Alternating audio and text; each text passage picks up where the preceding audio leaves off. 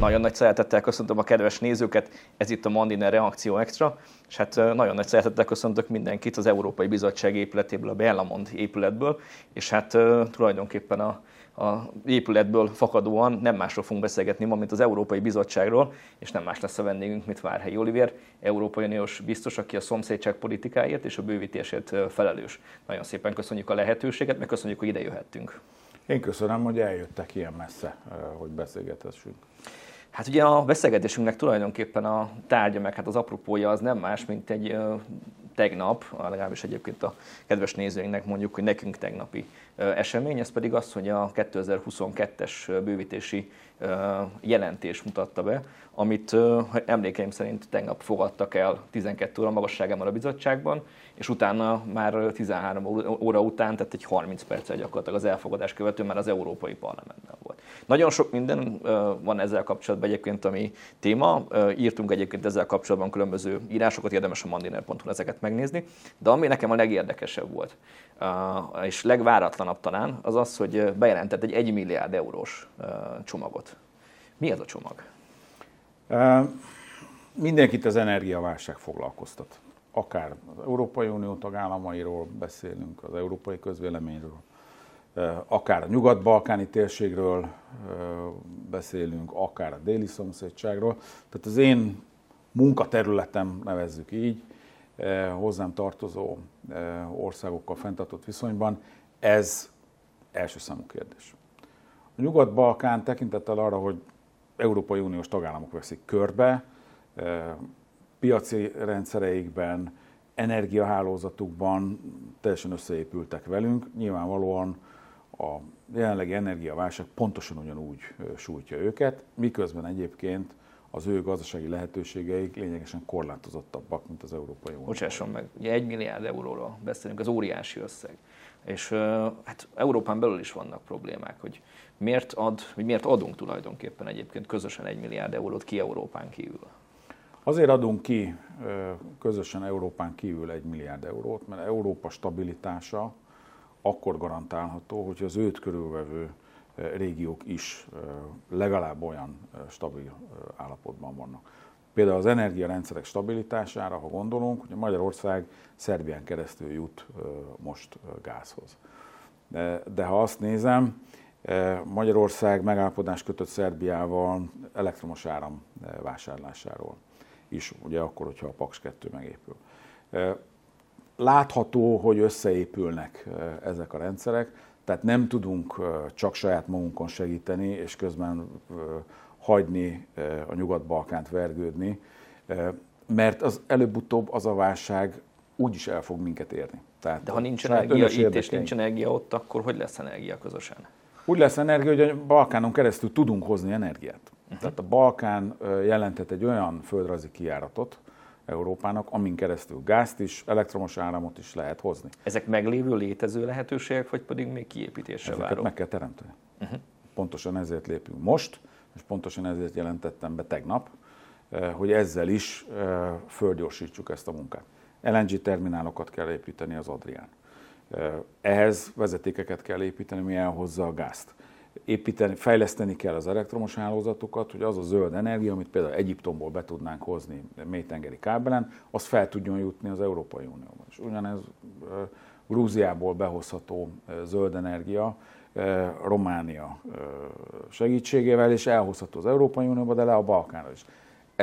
Ezekről most kell dönteni, és ezeket most kell elindítani, mert hiszen azért az időbe telik, mire ezekből valami lesz. Miért fontos a Nyugat-Balkán? Ugye, ha visszagondolunk, elsőbb vagyok itt a magyar nézők, olvasók a Nyugat-Balkánra, leginkább akkor lettek talán figyelmesek, amikor 15-16-ban a migrációs válság elindult, és a tulajdonképpen ugye nyugat-balkáni útvonalnak nevezett útvonalon keresztül érkeztek Magyarország irányába egyébként jellemzően illegális bevándorlók, és a tulajdonképpen ezzel egy elég nagy kihívás elé állították Magyarországot, és egyébként az Európai Uniót is. Hogy most úgy tűnik, mintha ott egyfajta nyugalom vagy békesség lenne ebből a szempontból, de akkor mégis fontos ez a terület az EU-nak?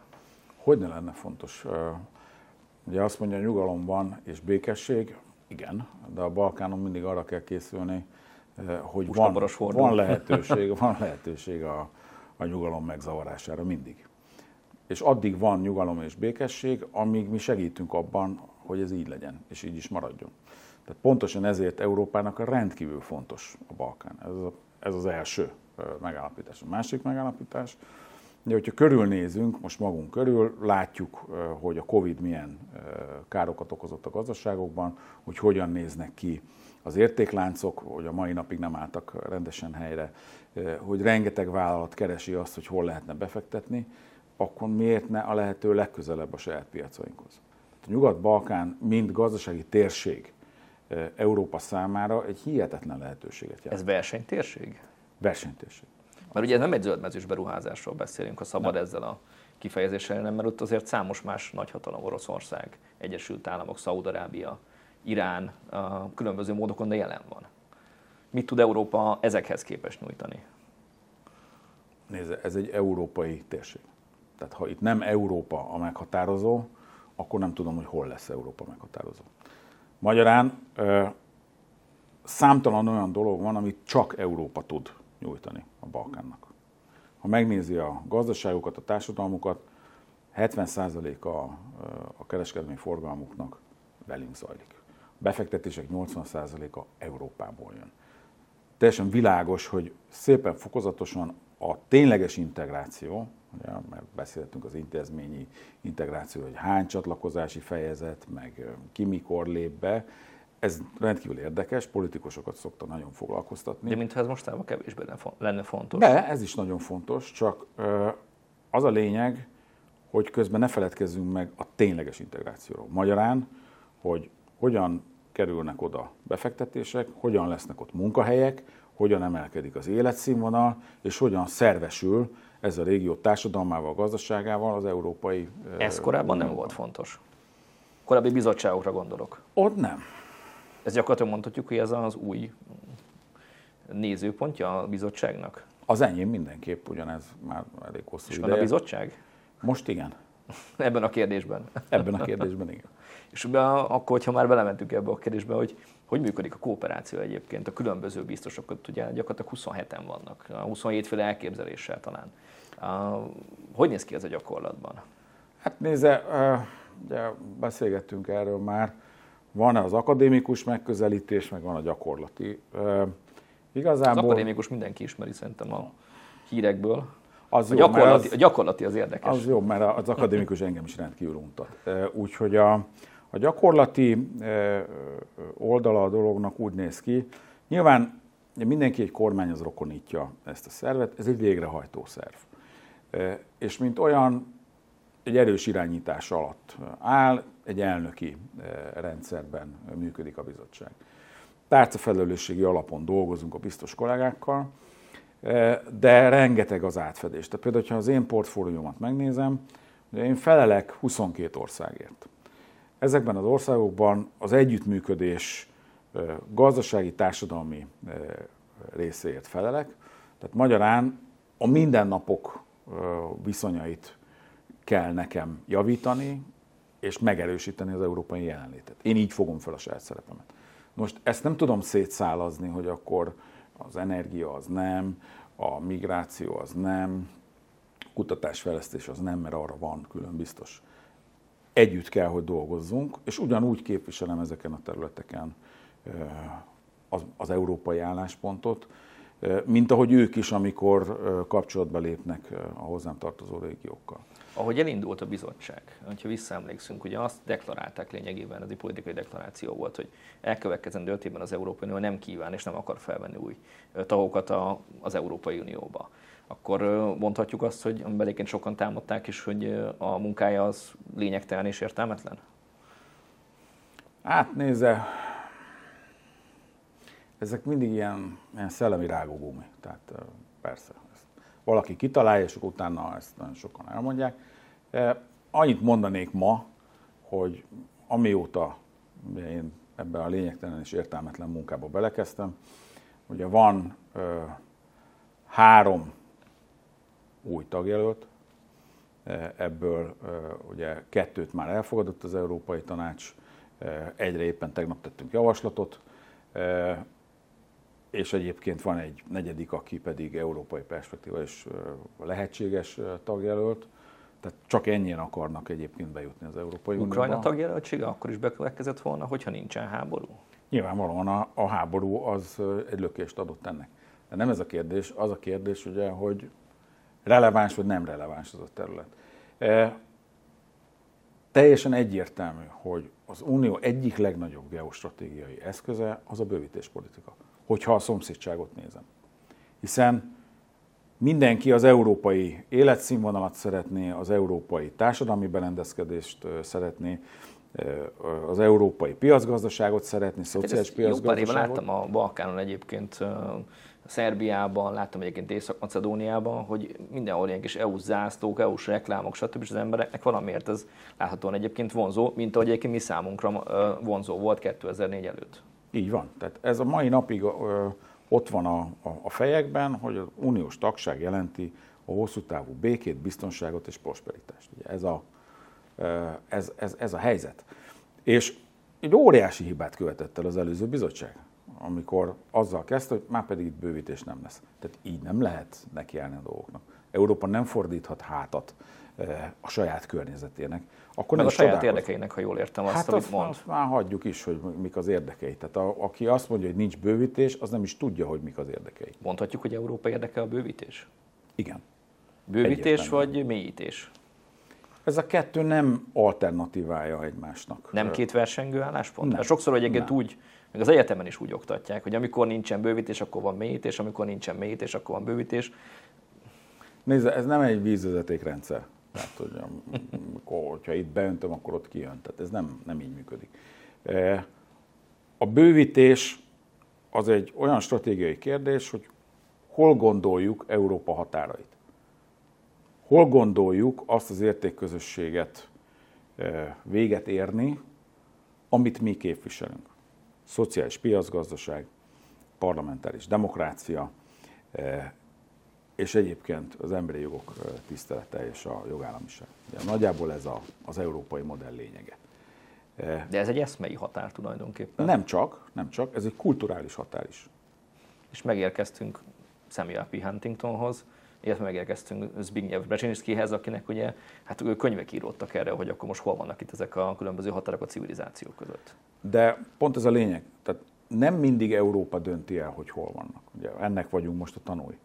Ha megnézi, Grúzia beadta a csatlakozási kérelmét azonnal, ahogy kitört az orosz háború Ukrajnában. Bocsánat, nem érzi álságosnak az Európai Uniós álláspontot, hogy ugye Georgia átélte korábban ugyanezt a helyzetet, mint amit az ukránok, és akkor az Európai Unió nem mondta azt, hogy akkor gyorsan gyertek, legyetek tagjelöltek, az ukránokkal meg megcsinálták. Ukrajna megtámadása az egy teljesen más típusú hadviselés. Ahhoz képest, ami Grúziában egy viszonylag körülhatárolt területen, egy viszonylag körülhatárolt méretet öltve lezajlott. Ez nem azt jelenti, hogy most akkor összemérjük a kettőt, mert egyik sincs rendben. Mindkettő illegális. De Grúzia esetében nem ez a kérdés, mert azért menjünk vissza akkor az origóhoz. Ugye, az európai közösség, amikor önmagát meghatározta, akkor azt mondta, hogy ide jelentkezhet minden európai ország. Ugye ennyi földrajzi lehatárolás már magában az alapító szerződésben benne van. De még Törökország beleesik.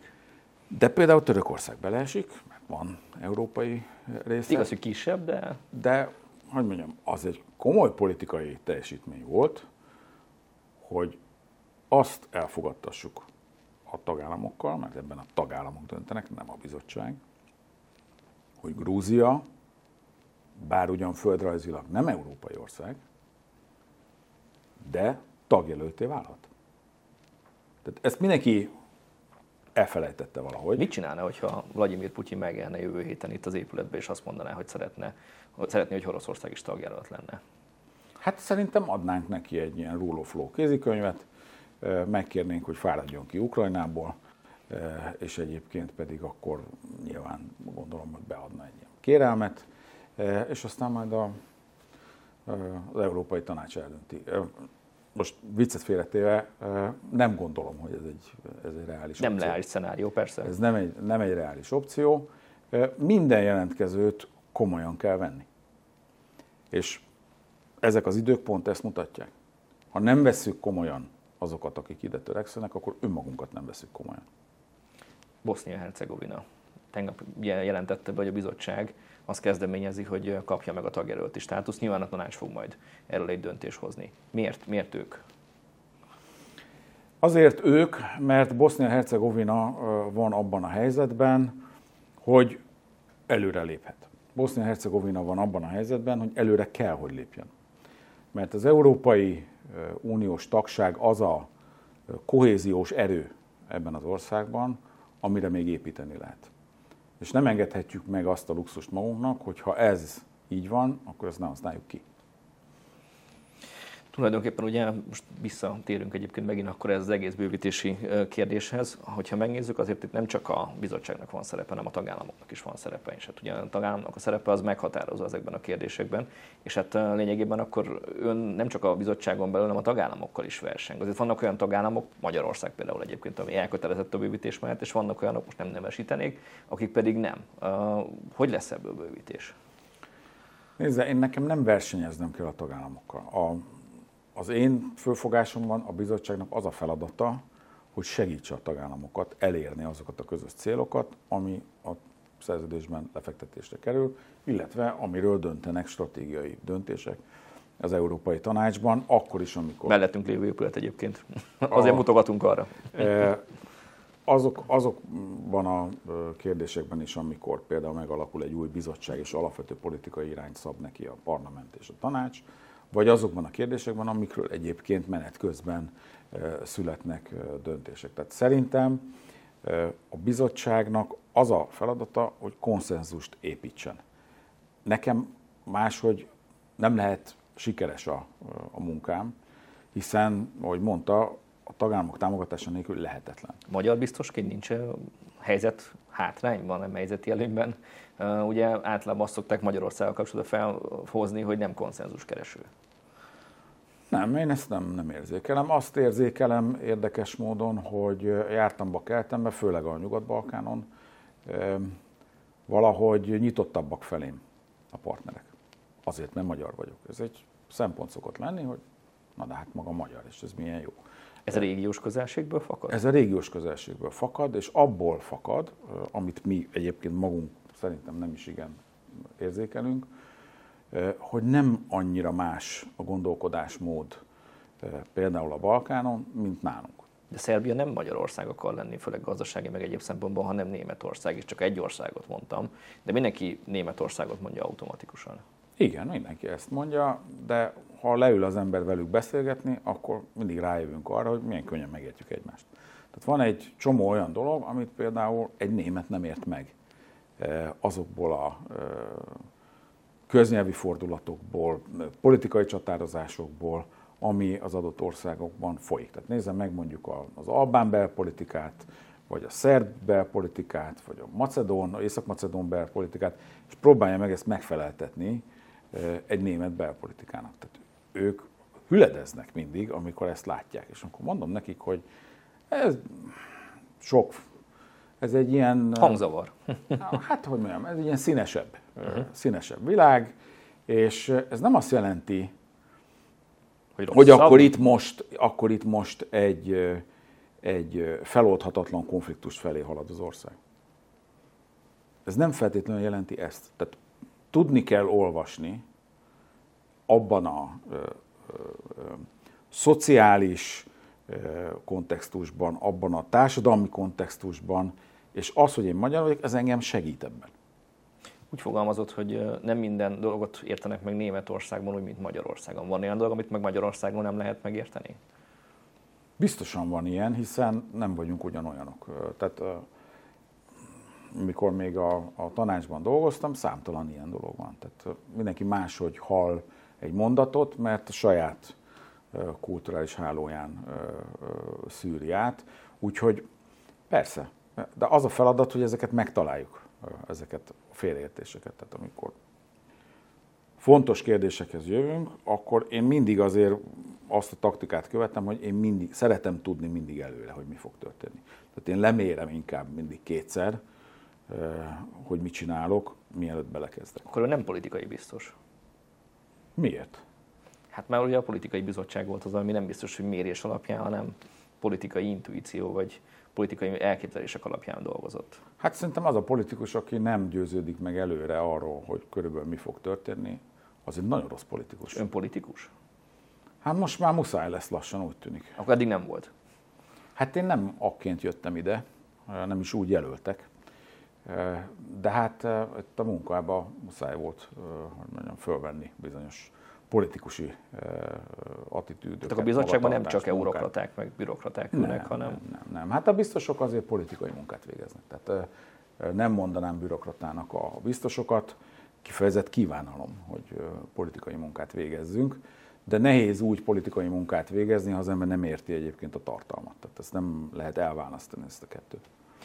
Ugye említette, hogy beszélgetünk róla, hogy 27-en vannak, és említette azt, hogy vannak átfedések a területek között. Van versengés is a biztosok között, hogyha már politika és politikusok? Persze, hát minden munkahelyen van, tehát miért ne lenne. Egészséges vagy egészségtelen ez? Attól függ, ki győz. És ön győzött már? Hát nem akarok én dicsekedni. Azt tudom mondani, hogy... Vagy az emlékiratok, ugye? Így van. Azt tudom mondani, hogy a feladatokat el kell végezni. Az az első. És aztán, hogy kinek mekkora sikere, azt már a végén meglátjuk. Hát illetve azért sokszor a kommunikáció is egyébként egy kérdés, hogy kommunikálnak valamit, mert lehet, hogy valami sikeres, ha nincsen jól kommunikálva. Ez így van. Sajnos a kommunikáció az most már nem azt mondanám, hogy 50%, hanem legalább 70 vagy 80%. Most az ön esetében, vagy az ön részéről, vagy a bizottság részéről mondja ezt? Ezt mindenre értem, minden politikai projektre értem. Tehát akár az Európai Bizottság, akár bármi másra. Ugye látom a körülöttünk lévő világban is, hogy hogyan alakul át ez az egész. Túl kevés szerepet kap a tartalom. Ez látható. Ezért kell olyan tartalmakkal foglalkozni, amik a valódi kérdések. Nekem ez volt az egyik legfontosabb szempont, amikor ide kerültem, hogy igen, hát megy ez a uniós daráló, de próbáljunk meg olyan dolgokkal foglalkozni, amit az emberek látnak, amit az emberek mindennapjait érinti. Tehát például, ha mondok egy példát a Balkánon, de utána ugyanezt lemásoltuk a többi régióban. De Európa rengeteg forrást biztosít a körülötte lévő régióknak, Afrikának, Távol-Keletnek, mindenfelé. Nagyon komoly forrásokról beszélünk. Tehát csak az a pénzügyi eszköz, ami a déli szomszédságot, keleti partnerség országait, meg az összes többi régiót a világban kiszolgálja, az több mint 90 milliárd euróval gazdálkodik. Tehát ez egy óriási összeg. Ezek számok, összegek. Azért a bizottságon általában az embernek az a benyomás, hogy távol áll az emberektől, nem kommunikálnak jól, vagy nem hozzák közel. Egyáltalán ön érzi azt, hogy feladata, vagy felelőssége nem mondjuk a magyar emberekhez közel hozni azt, ami itt történik? Ez az állandó ilyen önemésztő beszélgetés itt Brüsszelben, hogy de hát miért nem szeretnek minket az emberek? Hogyha így nagyon le akarom. De nem csak Magyarországon, ez más országokban is így van. Egyszerűsíteni, de miért nem szeretnek, pedig mi olyan jók vagyunk. Csak ugye van az egyszerű életigazság, hogy ki a jó, azt majd a másik ember mondja meg. Azt nem mi mondjuk meg magunkról. És ugye akkor fognak minket jó embernek tartani, ha olyan dolgokat csinálunk, ami a másik embernek jó. És ez a másik emberben tudatosul, hogy ez jó. Ez azt is jelenti, hogy az eddigi bizottságok nem feltétlenül ezt az irányt követték? Én nem láttam ezt náluk ilyen főszempontként. És ez csak önnél szempont, vagy pedig az egész mostani bizottság? Nem, hogy mindenki másnál is szempont. Nekem szempont. Én magamról tudok nyilatkozni. És amikor a Balkánon például elkezdtünk dolgozni, akkor ugye, ha ránéz az ember a térképre, mit lát? Azt látja, hogy ha el akarok jutni egyik fővárosból a másikba, Szarajevóból el akarok utazni Tiranába, ez több mint 6 órás vállalkozás, miközben alig több mint 300 kilométer az út. A 21. században. És ugye itt kapcsol be a magyar tapasztalat, mert én emlékszem még arra, amikor Magyarországon az egyetlen értelmezhető autópálya az M1-es út, de az is csak Győrig ment. Én tudom, hogy mit jelent az, hogyha van autópálya. Én tudom, hogy mit jelent az emberek mindennapjaiban, hogyha fölülnek a vonatra, és az elviszi őket A-ból B-be gyorsan. Ebből a tapasztalatból táplálkozik az, amit egyébként uniós dokumentumokból én szemem és segítben visszaköszönni látok, hogy korábban a bizottság, és egyébként főleg a bővítés tekintetében úgy kommunikált, hogy mi megmondjuk nektek kicsiknek, hogy mit kell csinálnatok. Most meg picit, mintha változott volna ez a tónus, és hogy mi megmondjuk, hogy szerintünk mit kellene csinálni, de beszélgessünk erről a kérdésről. Így van. Ez nekem egy alapvető szemléletváltást kellett itt, vagy még hát ezen dolgozunk azért, de ez egy alapvető szemléletváltás történt. Partnerek vagyunk. Partnerek vagyunk, az azt jelenti, hogy ők megmondják, hogy nekik mik a nehézségeik. Mi pedig megmondjuk, hogy mi ebből miben tudunk segíteni.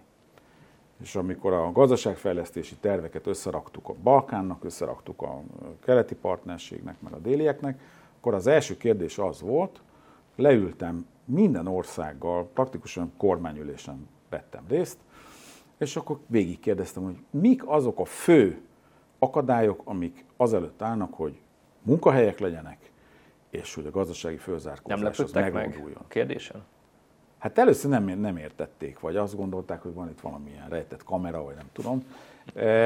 De aztán, amikor már másodszor ültünk le, Európai Bizottság szilveszteri adása készül. Igen, és én végigmentem a projektjeinkért, és azt mondtam, hogy ezt mindenképp, ezt is meg tudjuk csinálni, ezt már nem, mert nincs pénz. De, tehát, ha az ember partnere valakinek, akkor az a minimum, hogy úgy is kezeli. És szerintem, ha van ebben az egész munkában tőke, valódi tőke, az a tisztelet. Én ebből élek leginkább. Tudom, hogy nem szereti kommentálni a kollégáinak, meg úgy általában a bizottságnak az össztevékenységét, de hát nekünk Magyarországról gyakorlatilag szinte az egyetlen elérhető és látható és érzékelhető kapu a bizottsághoz és egy kapcsolódási pont. Ugye a bizottság most úgy beszélt, hogy kifelé mit képvisel, és hogy ön váltott egyet a kifelé való kommunikációban. Ez a kommunikációs változtatás befelé is van, lesz, várható, mert ugye itt Magyarországról sokszor teljesen más lehet érzékelni, sokszor Magyarországon is úgy lehet érzékelni, még az EU-n belül is a bizottság leszól a tagállamoknak. Nézze, amit tudok, én ebben próbálok megtenni, mert mégiscsak egy kollektív testületnek vagyok a tagja, és próbálom behozni ezt az újfajta gondolkodást, vagy nem újfajtát, én azt mondanám, ez a normális gondolkodás. Hogy mennyire vagyok ebben hatékony, vagy eredményes, nevezzük inkább így. Hát vannak részeredményeim, maradjunk ennyibe, de ezek még egyenlőre nem olyan jelentősek sajnos.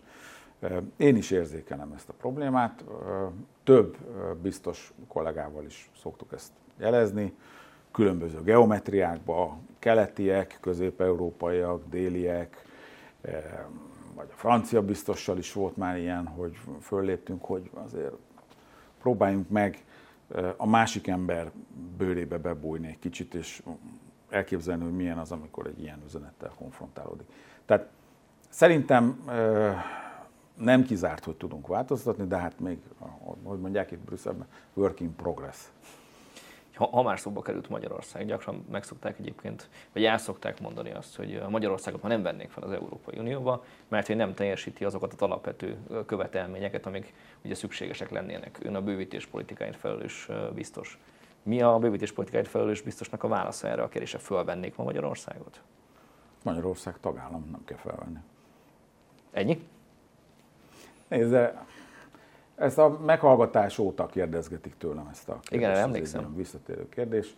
Mindig ugyanazt tudom erre válaszolni. Ha ez így lenne, akkor nyilván a bizottság megnézné, hogy mennyiben teljesülnek a föltételek, a csatlakozási föltételek, vagy nem. Más biztosok egyébként feszegették ezeket a kérdéseket, hogy az ő saját tagállamuk fele milyen típusú elköteleződéseik vannak? Hát ez már azért ilyen belső ügyek, erről nem szeretnék beszélni. De akkor mondhatjuk azt, hogy tulajdonképpen nem szűnik meg azért mégse a nemzeti hovatartozás, hogyha bejön valaki az Európai Bizottságban, nem valami spirituális újjászületésen megy keresztül, amitől hirtelen eurokrata lesz, és minden más megszűnik számára? Nyilván vannak olyanok is, akikkel ilyen megújulás történik. A magam részéről ilyenről nem tudok beszámolni. Akkor nem ezt tartja a megfelelő és kívánatos útnak? Nem, de hogy mondjam, ezek pont ugyanolyan tankönyvi gondolatok, mint sok minden más, ami az Európai Unióról kering. Szerintem attól, hogy az ember itt dolgozik 5 évet vagy többet, attól nem tűnik el a nemzetisége, nem tűnik el az anyanyelve, nem tűnik el a kultúrája, nem tűnik el az a szociológiai idegrendszere, ha szabad ilyen képzavarral élni, ami a személyiségét adja. Tehát azért ez mégiscsak ez egy átmeneti állapot. Tehát nem, ide az emberek nem halálukig kerülnek kinevezésre, hanem van egy munka, amit el kell végezni. És nem is lenne értékes szerintem az a munka, amit itt végzünk, hogyha nem hoznánk be azokat a pluszokat, amit minden tagállam képvisel, hiszen nem vagyunk ugyanolyanok. Van, akik ezeken a területeken erősebbek, van, akik több más területeken erősebbek, és ebből a többfajta gondolkodásból mindig többféle variáció, többféle megoldást tud kijönni. Tehát én szerintem nem az, aki ezt megpróbálja hátrahagyni, az megfosztja a bizottságot is attól a tudástól, amivel egyébként ő rendelkezik, és ami többlet. És nyilván gondolatiság is akkor, vagy gondolkodásban itt többlet. Említette a tankönyvi példát, hogy a tankönyv mindig azt szoktam mondani, hogy az Európai Uniós intézményrendszeren belül teljes egység, teljes egyensúly van a bizottság tevékenységében, a parlament tevékenységében, és a tanács, ugye, ami a tagállamoknak a területét hivatott. Most gyakorlatilag ez kívülről nem biztos, hogy ez a tankönyvi példa egyébként az ember követi a híreket, akkor az beigazolódik, ugyanis számomra legalábbis egy intézményi versengés látható, főleg egyébként az Európai Parlament részéről, de az Európai Parlament nyilván ez egy folyamat, de hogy egyre inkább rá akar nőni az Európai Bizottságnak a fejére, és hogy valamilyen módon átvenni az irányítást. Hát ez egy nagyon régi dolog. Eleve így épült fel ez az intézményrendszer. Ez egy versengő intézményrendszer. Kódolták a DNS-be? Abszolút kódolva van. Ugye létrehoztak egy parlamentet, ami először a nemzeti parlamentek delegátjaiból állt. Utána egy közvetlen legitimációt nyert, de most nem nyerte el. Most meg már ott járunk, hogy már szupranacionális jellegű. Igen, de nem nyerte el azokat a hatásköröket, amivel egyébként egy nemzeti parlament rendelkezik. El kellett volna nyernie? Én nem ezt mondtam, én azt mondtam, hogy nem nyerte el. Uh-huh. Emellett ugye a tanács, mint a tagállamok képviselői, ami a klasszikus kormányközi elem ugye az egész építkezésben, és ami létrehozta ezt az egészet, az folyamatosan visszaszorulóban van, hiszen a másik versengő hatalmi ág, a parlament ugye mindig az ő jogalkotási területének a rovására próbál építkezni. A másik terület, amit maga is mond, ahol a parlament ugye kevesebb jogot élvez szintén, mint egy nemzeti parlament, az pedig a bizottság fölötti ellenőrzés. Csak a bizottság fölötti ellenőrzés nem egyedül gyakorolja a parlament, hanem a tanácssal együtt. Tehát ezért mondom, hogy ez egy alapvetően versengő modell. Jót tesz egyébként az Európai Uniónak, hogy van egy belső folyamatos versengés? Jót is tehetne. De nem tesz akkor ezek szerint feltétlenül. Maga mondja. Ezt már akkor a nézőknek, meg a hallgatóknak az elképzeléseire bízzuk. Nem, szerintem nem tesz jót. Van egy intézményi egyensúly, amit a szerződések lefektetnek. Ezt az intézményi egyensúlyt kell fenntartani. Szerintem minden intézménynek ez a feladata, hogy az egyensúly fennmaradjon, akkor működik eredményesen az Európai Unió. Ha ezt megpróbáljuk ezeket a határokat átrajzolni, annélkül, hogy ebben megállapodnánk, abból mindig csak baj lehet. Ugorjunk egy pillanatra még vissza a tegnapi napra. Ugye Bosznia-Hercegovina vitte el tulajdonképpen a sót, mert hát nyilván ugye ez volt a bejelentésnek a középpontja. Viszont volt 2-3 olyan ország, amiről nem esett szó ebben a jelentésben, és volt egy ország, amit különösen nem esett szó, hiszen mindenkit érdekelt volna, Ukrajna. Miért nem esett szó Ukrajnáról? Ukrajnáról azért nem esett szó, mert most készítettünk róluk egy jelentést, ami alapján megkapták a tagjelölt státuszt, tehát róluk majd legközelebb a jövő évi jelentésben fogunk nyilatkozni. És akkor már évente ugye, csinálják, vagy pedig évente, ez azt jelenti, hogy napi szinten követik, és minden év tulajdonképpen évfordulóra pedig megszületik egy anyag ebből. Hát ugye ez a nagy brüsszeli bürokrácia egyik ilyen állatorvosi lova. Igen, tehát jó, borzasztó hosszan bekérünk először tavasszal körül egy írásos összefoglalót az adott országtól, hogy mit végzett.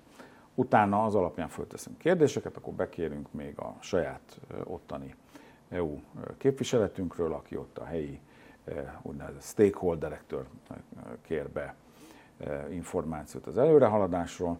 Akkor utána az én kollégáim itt a főigazgatóságon akkor elkezdik ezt összeállítani, ők is értékelik. Hány ember dolgozik önnek? 1000 fölött. Az nem kevés. Ismeri egyébként legalább egy részüket? Persze. Tehát akkor van egy ilyen személyes kapcsolat is, nem csak az, hogy ül fenn a 9. emeleten az irodájába, és akkor a többiek azok így egyfajta eurokrata masszaként összeállnak. Hát az nem jó, mert akkor az ember nem tudja, hogy mire számítson. Tehát azért azt jó tudni, hogy kivel dolgozunk, úgyhogy én próbálom azért ezt életbe tartani, hogy tudjam, hogy az egyes ügyekért ki, és miért, és hogyan felel. Tegnapi nap során azért volt szerencsénk betekinteni abba, hogy néz ki egy napja, és azért azt láttam napközben, és ez az én személyes benyomásom volt, hogy azért élvezi ezt a pörgést, ami itt most így történik. Szereti a munkáját alapvetően? Igen, persze. És mi az, amit nagyon szeret benne? Vagy a legjobban szeret benne? Talán az, hogy meg tudok változtatni dolgokat. Ez tetszik. Ez nagyon tetszik, hogy meg tudom változtatni azt, ahogy például a Balkán, vagy a déli szomszédsággal a kapcsolataink halad. És ennek már most már lassan látszanak az eredmények. Tehát, hogyha például azt el tudnám érni, hogy én szegedi vagyok, Szegedről le tudnék menni egy menetbe autóval, Póthoricába, vagy Tiranába, autópályán, hát azért az már valami. Hogyha nekem ebben részem volt, akkor én már nagyon elégedett vagyok. Ankaráig is elmenne? Akár Ankaráig is. Milyen helyzet a törökökkel? Ugye a jelentés érintette egyébként Törökországot, de mint hogyha ez az egész folyamat megrekedt volna a törököknek a előrehaladása a csatlakozási tárgyalásokban.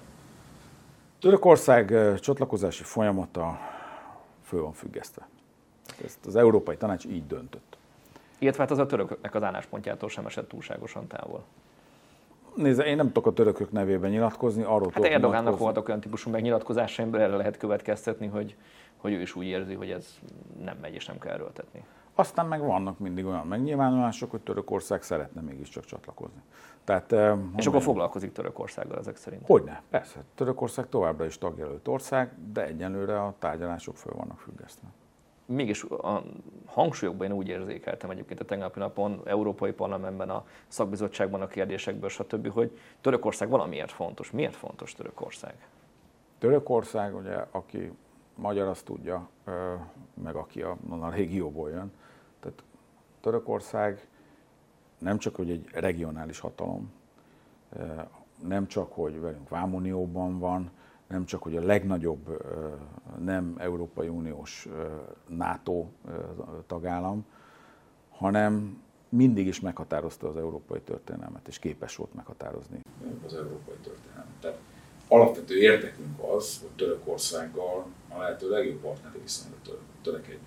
Most, hogy azon belül ez csatlakozási folyamat mellett, vagy csatlakozási folyamaton belül történik-e, ez másodlagos. Az a kérdés, hogy mik a céljaink.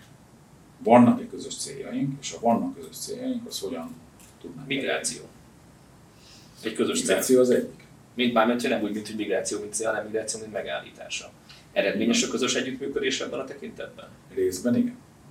Ez az egyik terület, ahol elég sokat dolgoztunk. Sikerült megduplázni azt a forrást, amit arra szánunk, hogy a török határvédelmet megerősítsük.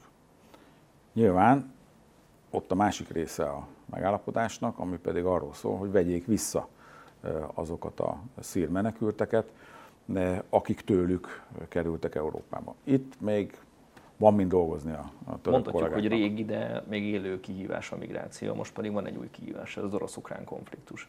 Látja a kiút ebből, lesz kiút ebből a helyzetből? Hogy néz ez ki Brüsszelből? Én nem gondolnám, hogy én ezt meg tudom magának mondani.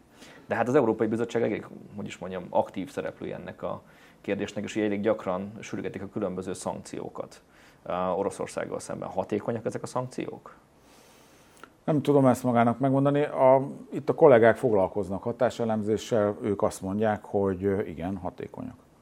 És akkor elképzelhető, hogy ez megváltoztatja Oroszországnak az álláspontját, vagy ez nem ennyire egyszerű ez a kérdés? Nem tudom ezt sem, erre sem tudok magának egy egyértelmű választ adni, de szerintem senki sem tud. Azt el kell fogadni, hogy Oroszországnak teljesen más paraméterek mentén